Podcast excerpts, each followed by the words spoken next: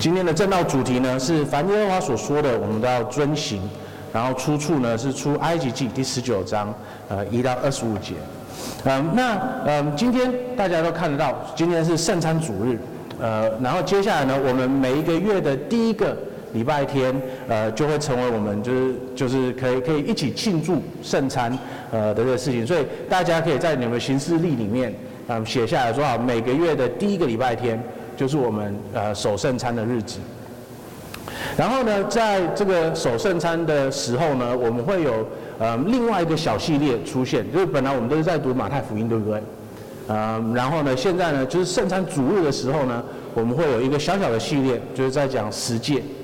呃，所以我们每个月来到神的面前守圣餐的时候，我们会再一次的被提醒说，神他对我们的期待是什么。然后，当我们得到了主耶稣基督的喂养以后，我们的生命应该是成为什么样子的？嗯，所以呢，当我们透过神给我们的这个仪式，当我们嗯用属灵的方式去领受这个饼和这个杯，那我们就得到了神的喂养。然后在十诫里面，我们也看到了神对他的子民呃生活的要求。那在这个十诫开始以前呢，呃，我们需要做一些背景的动作的的的工作，嗯，所以呢，呃，我们会先来看出埃及记第十九章一到二十五节，我来念这段经文。以色列人出埃及地以后，满了三个月的那一天，就来到西奈的旷野。他们离了利非丁，来到西奈的旷野，就在那里的山下安营。摩西到上帝那里，那里，耶和华从山上呼唤他说：“你要这样告诉雅各家，小雨以色列人说：我向埃及人所行的事，你们都看见了，且看见我如鹰将你们背在翅膀上，带来归我。如今你们若实在听从我的话，遵守我的约，就要在万民中做属我的子民的，因为全地都是我的。你们要归我做祭司的国度，为圣洁的国民。”这些话你要告诉以色列人。摩西去招了民间的长老来，将耶和华所吩咐他的话都在他们面前陈明。百姓都同声的回答说：“凡耶和华所说的，我们都要遵行。”摩西就将百姓的话回复耶和华。耶和华对摩西说：“我要在密云中临到你那里，叫百姓在我与你说话的时候可以听见，也可以永远信你了。”于是摩西将百姓的话奏告耶和华。耶和华又对摩西说：“你往百姓那里去，叫他们今天、明天自洁，又叫他们洗衣服。到第三天要预备好了，因为第三天耶和华要在众百姓面前降临在西奈山上。你要在山的四围给百姓定界限，说：你们当谨慎，不可上山去，也不可摸山的边境。凡摸这山的，必要治死他；不可用手摸他，必用石头打死，或用箭射透。无论是人或是牲畜，都不得活。到脚伸拖长的时候，他们才可到山根来。”摩西下山往百姓那里去，叫他们自洁，他们就洗衣服。他对百姓说：“到第三天要预备好了，不可亲近女人。到了第三天的早晨，在山上有雷轰、闪电和密云，并且脚声甚大，营中的百姓尽都发展。摩西率领百姓出营迎接上帝，都站在山下。西奈全山冒烟，因为耶和华在火中降如山上。山的烟气上腾，如烧窑一般，片山大大的震动。脚声渐渐的高而又高，摩西就说话，上帝有声音答应他。耶和华降临在西奈山顶上，耶和华召摩西上山顶，摩西就上去。耶和华对摩西说：你下去祝福百姓，不可闯过来到我面前观看，恐怕他们有多人死亡。又叫亲近我的祭司自洁，恐怕我忽然出来击杀他们。摩西对耶和华说：百姓不能上西奈山，因为你已经祝祝福我们说，应在山的四围定界限，叫山成圣。耶和华对他说：下去吧，你要和亚伦一同上来，只是祭司和百姓不可闯过来，上到我的面前，恐怕我忽然出来击杀他。于是摩西下到百姓那里，告诉他们。所以在这里呢，摩西他第一次上山然后下山的时候呢，摩西对百姓说，耶和华接下来要呃颁予我们他的话语。然后百姓回答说，凡是耶和华所讲的，我们必须都要听。那我们现在一起来低头祷告，求神给我们一颗柔软的心，让我们在接下来时间里面，耶和华所讲的，我们都会好好的去听他。一起来低头祷告。天父啊，嗯，感谢你给了我们你的话语，嗯，恳求主，让我们有一颗柔软的心，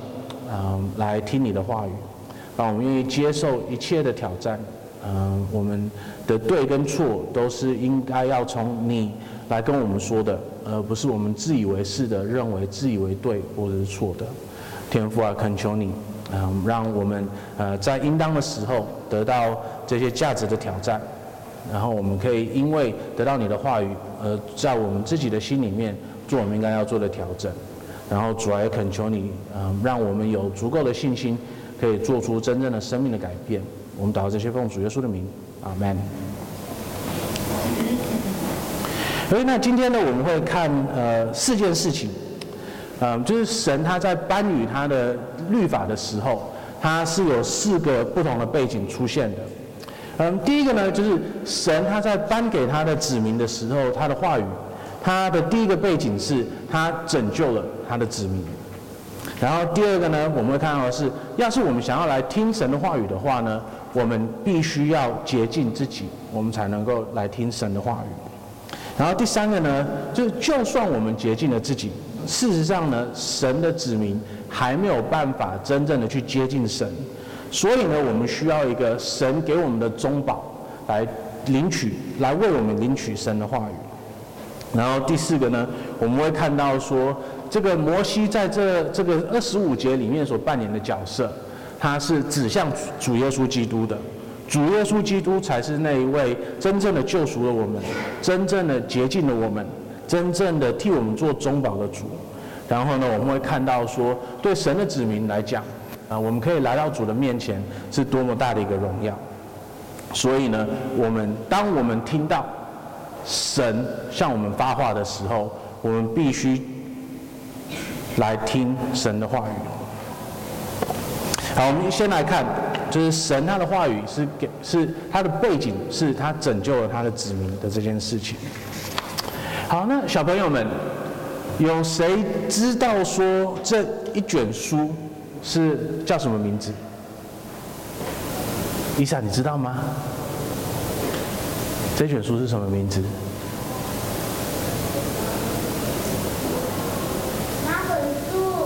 这一本书《出埃及记》，对不对？这本书是《出埃及记》，对不对？那为什么会问这个问题呢？或者说这这本书为什么要叫《出埃及记》呢？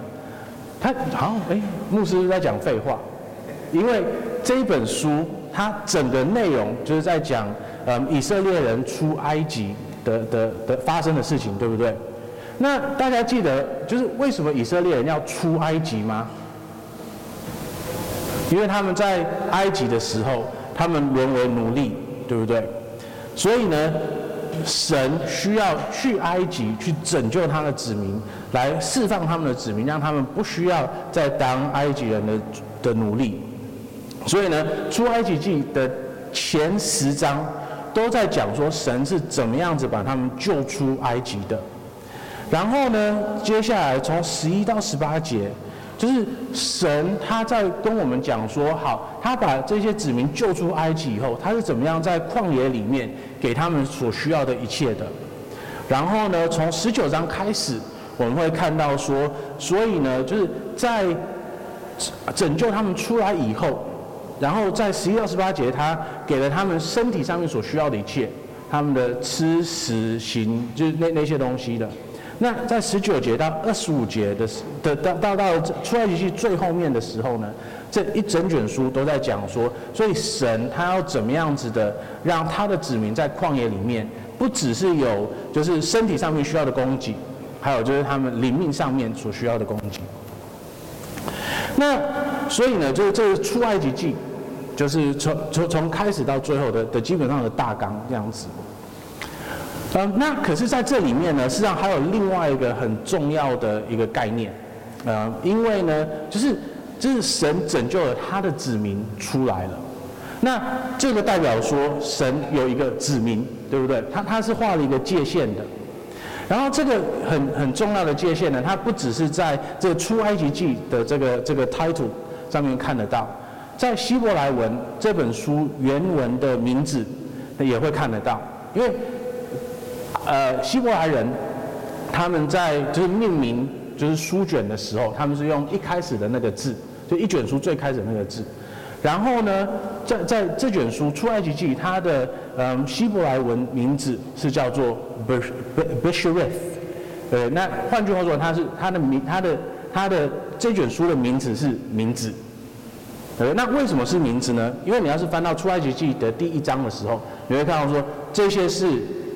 以色列人的名字 ，OK， 所以就是他把他把这个界限画出来了。说这一群人，以色列人有这个名字的人是神的子民。那这个就是一方面呢，神拯救了他的子民出去，到了一个新的地方；还有呢，就是神他画出了一个界限，说这一群人是我的子民，又再一次的在出埃及记第十九章里面看到。我们来看哦，第四节，我向埃及人所行的事，你们都看见了，有你们。就就有不是你们，对不对？且看见我如鹰将你们背在翅膀上带来归我。如今你们若实在听从我的话，遵守我的约，就要在万民中做属我的子民，因为全地都是我的。你们要归我做祭司的国度，为圣洁的国民。这些话你要告诉以色列人。所以他跟他们讲了说，他们神是怎么样子把他们拯救出来的。然后呢，他要特别的指出说，你们是一群特别、特别属于我的子民。那在这里呢，有一句很有趣的一句话，就是你们是我的子民，因为全地都是我的。嗯，既然全地都是神的，那不是所有的人都是他的子民吗？那为什么还会有一个特殊的子民呢？好，台中的地有点贵。嗯，假设今天我们去了一个地比较便宜的地方，然后我们买了一大片地，一甲的地 ，OK， 那可是呢，这一甲的地，我们选出了一小块，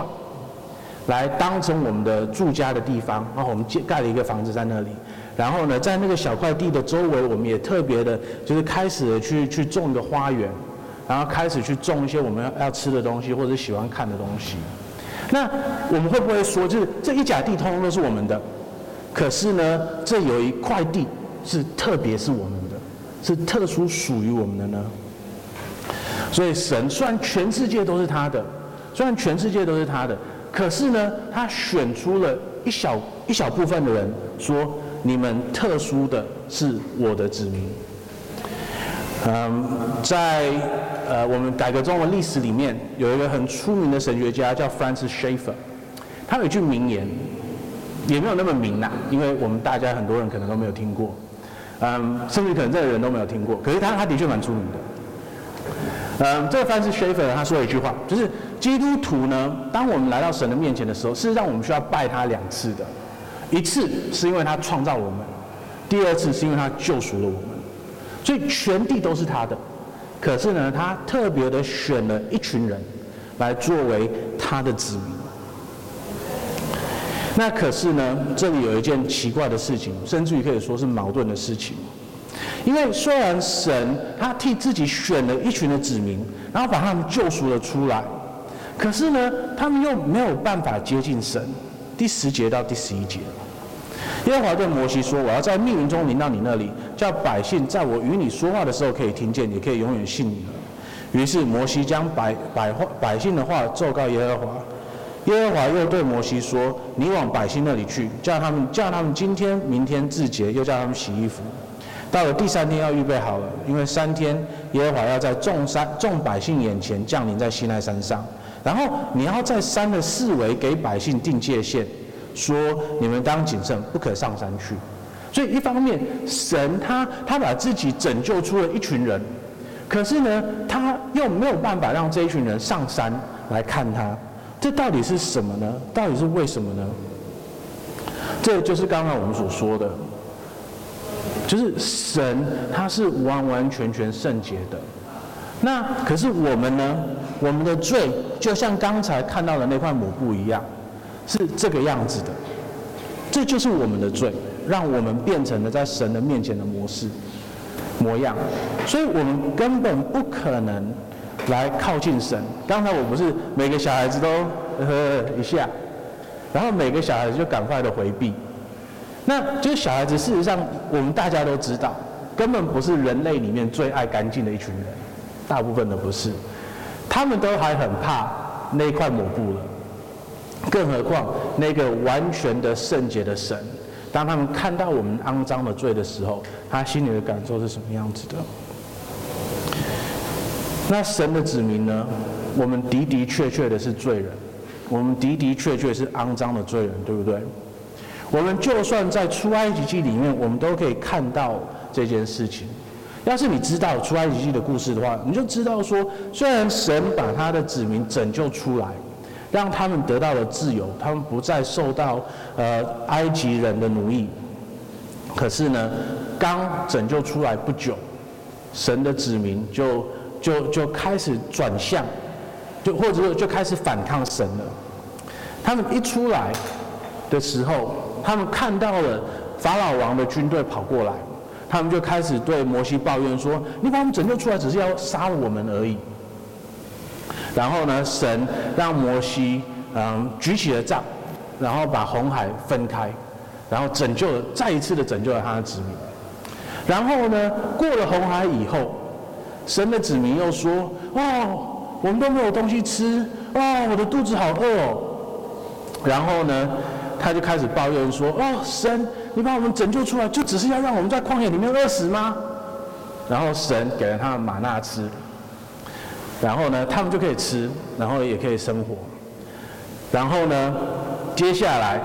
他们又在想说：“哦，我们有玛纳吃，可是哦，好无聊哦，每天都吃同样的东西。然后现在呢，你看哦，我们那个时候在埃及的时候，我们又有肉又有酒，好好好棒哦，我们是不是回去当奴隶比较好啊？”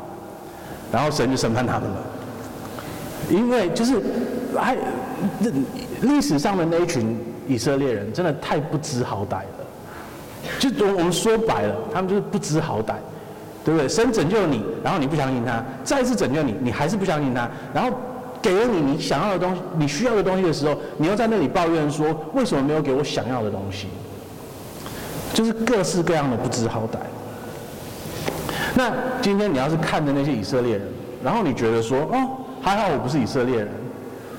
你你可能觉得这你自己觉得说哦，我我我很我很棒，我不是那种不知好歹的人。嗯，你你确定吗？我们有多少人虽然得到了神的拯救，可是我们还是一直为我们的未来担心，我们还是一直为了我们小孩子的未来担心。我们有多少个人虽然我们知道说神是一个全能的神，他爱我们，然后他也保证说他会继续的给我们我们所需要的。可是呢，我们因为我们自己的害怕，我们还是拼命的在自己的荷包里面塞满东西，一直塞，一直塞，一直塞，因为我们太害怕未来会没有了。我们一直在怕说我们小孩子未来没有了，我们一直在害怕说要是哪一天什么事情发生了，然后我们没有办法有我们现在这么舒适的生活，我们怎么办？虽然我们知道神他会给我们我们所需要的一切，可是我们还是有那个惧怕的心情。有多少人虽然我们现在在过很安逸很舒适的生活，可是我们还是一直往那边看，一直往我们的邻居看。哦，南方宇轩，我我就拿你们当例子。而且你们现在开了一台 Toyota Camry， 对不对？好，那你们下去地下室的时候，你你们你你们地下室里面的车子都是些什么？都是一些 Mercedes、Maserati、Porsche， 什么一堆的。那就是我我去你们家的时候，我下去了，我都会想说，哦，我我也要一台，好棒哦。我我不知道你们的心情啊，可是我我知道说那那是我的想法。嗯，对我我今天我我觉得我们家开的不错，我们开了一台福特 I MAX， 也也没有很好啦，可是够了。可是我在路上还是我的眼睛还是到处飘，哦，那里有一台 Porsche， 哦，好想要哦，哦，那里有一台 Mercedes， 哦，好想要哦。我们有多少人不知好歹？我们活在一个不知好歹的社会里面。嗯，我在健身房的时候，就是那那个就是我看呃我们当地的新闻的时候，然后我就一天到晚就瞪着那个荧幕生气，因为我就一直看到就是我们社会上面很多很多不知好歹的东西。好，就是有一个呃有一个开开开公车的开那个呃观光旅行的那种 bus 的的的的司机，他出于好心。买了就是一包酸梅，来让那些会晕车的的的的的的乘客吃 ，OK？ 那还被在网络上面抱怨说，哦，太清寒了，太清酸了，那就不知好歹。然后呢，那个那个新闻接下来就有另外一个新闻，就是嗯、呃，某个妈妈，她因为抱着小孩子，就是她她有推车，然后小孩子不让她抱。所以呢，他把它抱起来了。然后原本想说，哦，去做捷运的时候，可以可以坐个坐下来休息一下。可是呢，到的时候，那个那个爱心座位，呃，又都被人占着，嗯、呃，所以他就就是继续的抱着。然后他回来的时候就，就就在网络上面发文说，哦，这样现在年轻人怎么这样子？是是是那这个故事，它它就是各式各样的不知好歹。第一个，小孩子不知好歹，因为有推车不坐，你还要硬要妈妈去去去抱你。不知好歹，妈妈她没有认清楚自己的身份，没有认清楚自己的责任，说没有，她要教这个小孩子要知好歹，所以她必须要教他说，你就是好好的坐着，不要不要一直要求妈妈抱。然后呢，她上了车子的时候，她就是有一些年轻人的确不知好歹，就占着那些座位，可是她自己也不知好歹，因为她以为说她可以去要求这些人站起来。然后呢，就是记者的不知好歹，他把这个故事拿来讲，然后接下来就是传道牧师的不知好歹，因为他拿来讲到里面讲，所以这就是这个故事就是各式各样的不知好歹，就我们活在一个不知好歹的一个世界里面。那我们基督徒是一样的，对不对？我们经常就是完全否认说我们是有责任的，然后呢，我们把责任推给别的基督徒。我们把责任推给我们认为有权柄的人，然后我们甚至会把责任推给神。然后当一切不如我们想要的那个样子的时候，我们就开始的去抱怨，我们就开始的去怪所有人，而不愿意担起我们自己应该要担起的责任。我们就像那些以色列人，我们就是一群肮脏的罪人，就像我们刚才看到的那个抹布一样。那所以呢，我们需要被洁净，我们才能够来到神的面前。这个就是为什么以色列人他们需要被洁净，他们才能够来到神的面前。那可是呢，就算他们洁净了自己，他们也还是不够，对不对？因为他们就算是洁净了自己，他们也只能到山脚下。OK。第十二节跟第十三节，你要在山的四围给百姓定界限，说你们当谨慎，不可上山去，也不可摸山的边界。凡摸这山的，必要治死他；不可用手摸他，必用石头打死，或用箭射透。无论是人或者是牲畜，都不得活。到脚伸拖长的时候，他们才来到脚跟下，就是他们才能够来到山脚下。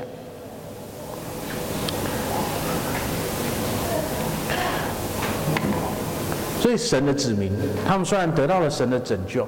他们虽然得到了洁净，可是呢，他们还是没有办法真正的跟神在一起，他们还是没有办法真正的自己去领受神的话语。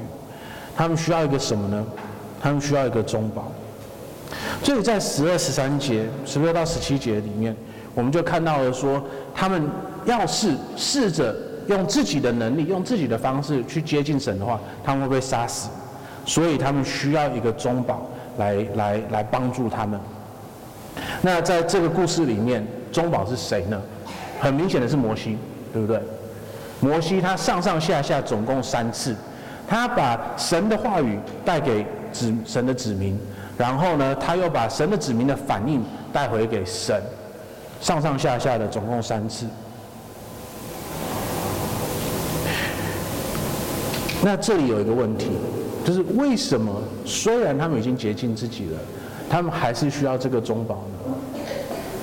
这就是因为说，他们虽然洁净了自己，他们洗清了自己的衣服，他们洗清了自己的身体，可是呢，这样子的洁净是不够的，因为最终我们的肮脏，在神的面前的肮脏，不是说我们的衣服的肮脏，是我们心里面的肮脏，是因为我们罪的问题。所以呢，我们的罪的问题要是没有被解决的话，我们还是需要这位中保来帮助我们的。神的子民，他们只是要是外面把它洗清干净的话，他们没有解决最终的心里面的罪的问题的话，他是没有用的，他是没有办法来到神的面前的。那在这里呢，我们就看到了说，他需要一个中保来帮助他，上上下下的把神把神的子民的状况带给神，然后让把神的话语带下来给给他的子民。那在这里呢，这个中保的工作，他就很明显的不是他自己的工作，对不对？他的工作就是一个，嗯，他是一个管道，他让神的子民的状况可以来到神的面前，然后他也让神的话语可以来到他的他他他的子民里面。所以他的工作就是需要忠心的去执行神要他所做的一切，然后衷心的回报说神的子民他们的状况是什么样子的。那在这里面呢，摩西他不只是把神的话语带给他的子民，然后就哦没我的事了，他也做了一些就是试着帮助神的子民好好的去去顺服神的话语，对不对？他把神说哦你要洁净自己的这句话带下去了，然后他又命令神的子民说：“你们就是要这样子的洁净自己。”他帮助他们去做这件事情。那这个中保呢，他他可以做这件事情。那这样子呢，神的子民才能够开始听到，然后去接受神的话语，这个样子的。所以呢，就是在这段经文里面，我们目前看到的是，神在颁发他的话语的时候，在颁他的律法的时候，那个的背景就是：第一个，神已经拯救了他的子民出来了；然后第二个是神的子民，他们需要被洁净，他们才能够真的来接受神的话语；然后第三个，我们看到是，就是他们最需要的是他们罪被解决了，然后在解决的那个同时呢，他们需要一个神的中保来把神的话语带给他们。那我们不是以色列人，这一切对我们来说是有意义的吗？哦，当然就是，当然有意义的，因为我们的神他在永恒里面是一样的神，他今天跟永恒里面是一样的神，他到了未来以后也是永恒的神，也是一样的神，所以呢，他跟人的关系也是一样的，他一直以来通通都是一样的神。所以他对待人的方式也是一样的。那在这里呢，第六节，耶和华他召了他的子民出来，要让他们做成什么样子的一些人呢？你们要归我做祭司的国度，为圣洁的国民。这些话你要告诉以色列人。神他对他的子民的要求是，他们要成为他祭司的国度，成为圣洁的国民，对不对？那到了新约的时候呢，神对他的新约的子民的要求是一模一样的。彼得前书第二章第九节，唯有你们是被拣选的族类，是有君尊的祭司，是圣洁的国度，是属上帝的子民，要叫你们宣扬那召你们出黑暗入奇妙光明者的美德。神他不改变，他是永恒的，然后他是规定就是这个样子的，然后在整个人类历史里面呢，他都是同样的一位神，然后他跟人的关系呢是一模一样的，他对我们的期待跟他对以色列的期待是一模一样的。虽然摩西他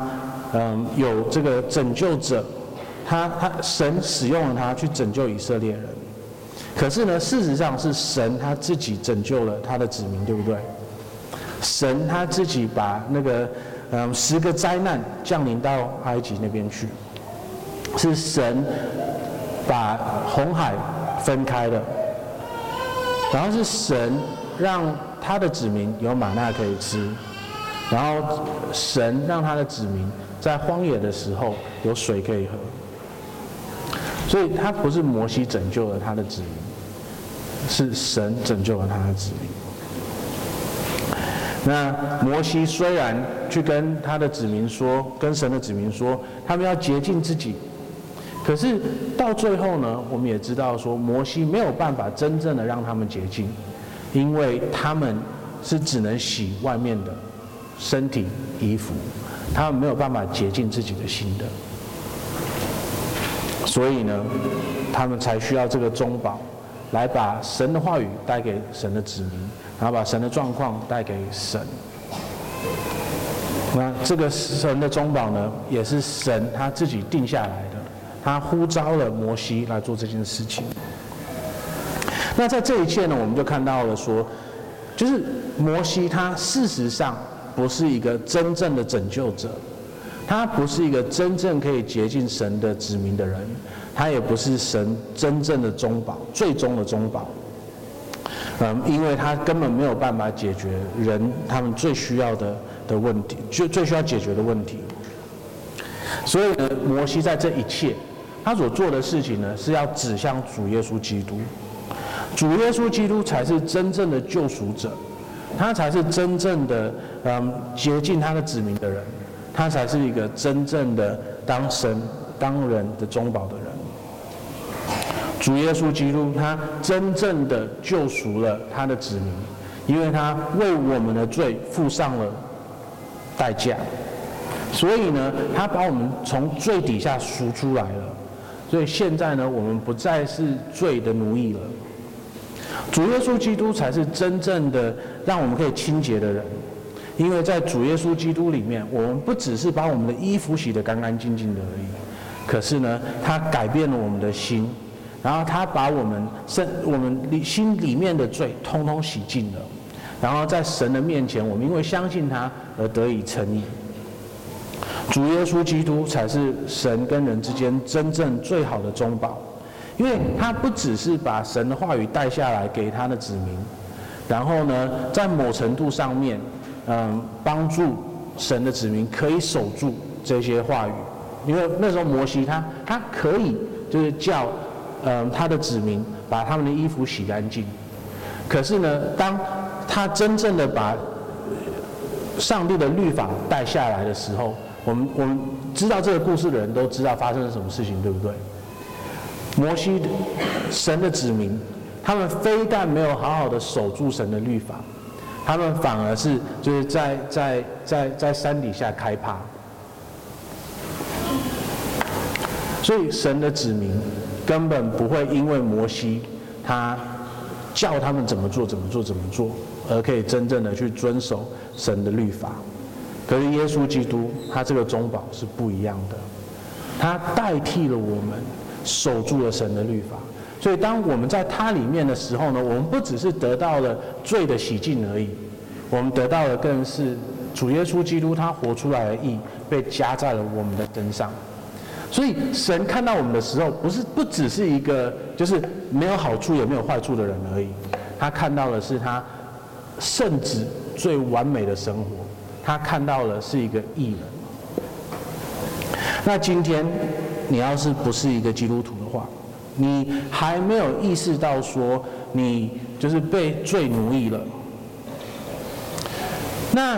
我觉得你可以开始看自己的生活是什么样子的。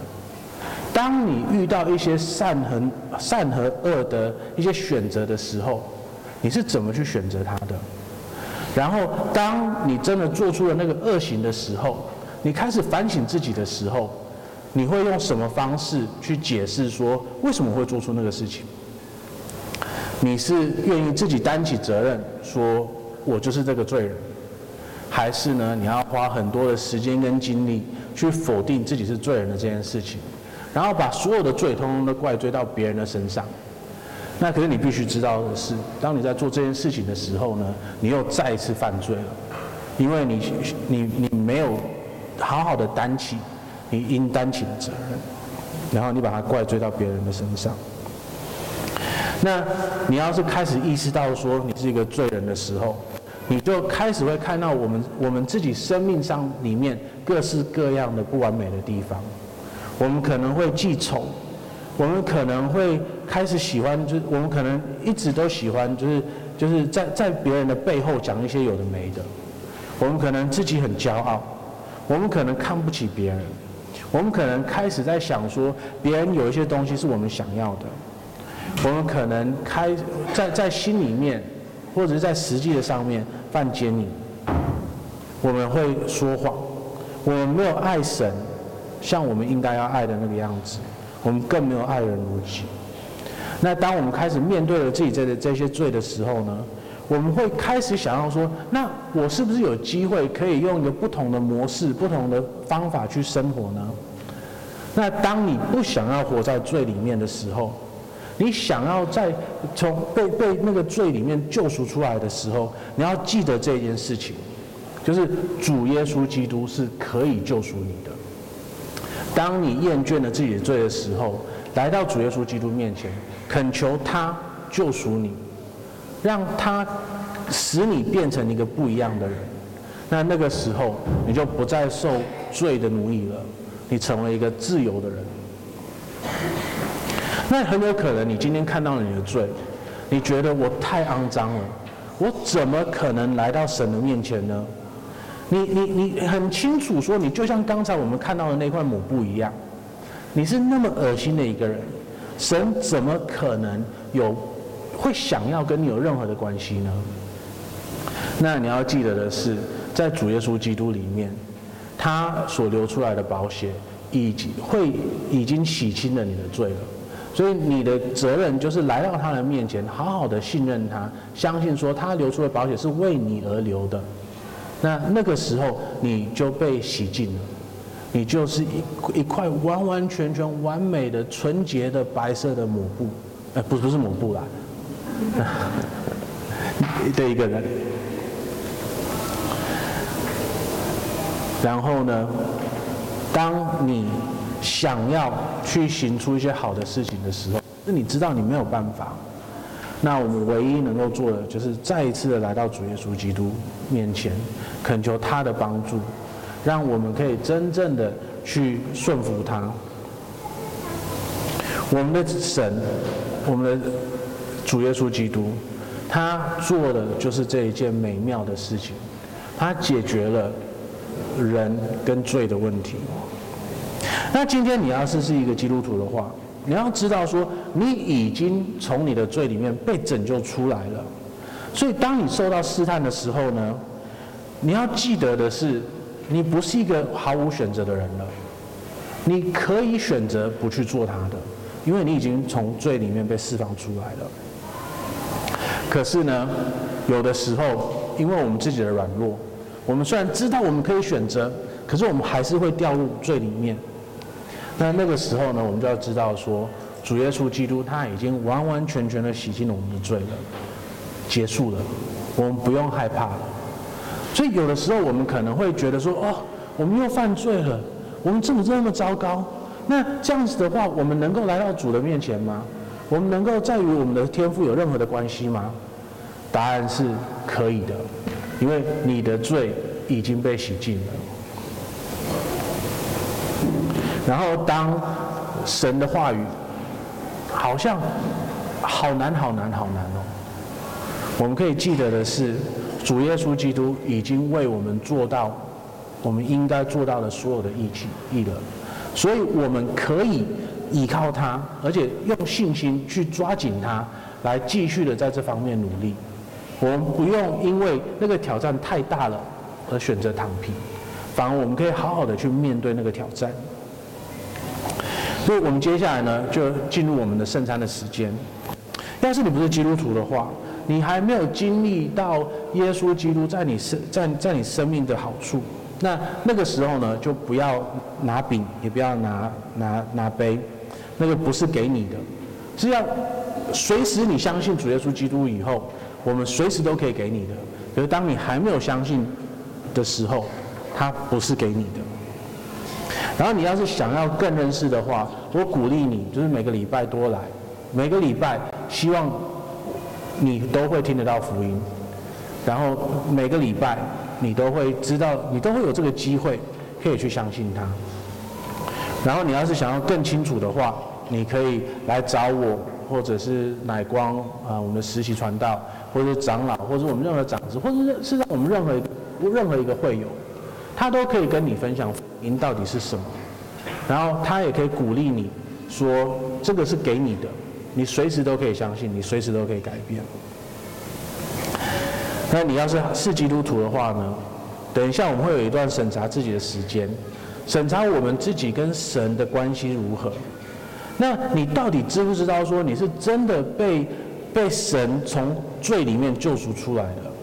你到底知不知道说你是真的被神洗净了的？你到底知不知道说耶稣基督已经代已经代替你活出了就是完美的生活了？要是你真的知道的话，那你可以来到主耶稣基督他所设立的这个宴席里面，你可以拿着那个饼，用一颗喜乐的心去接受它；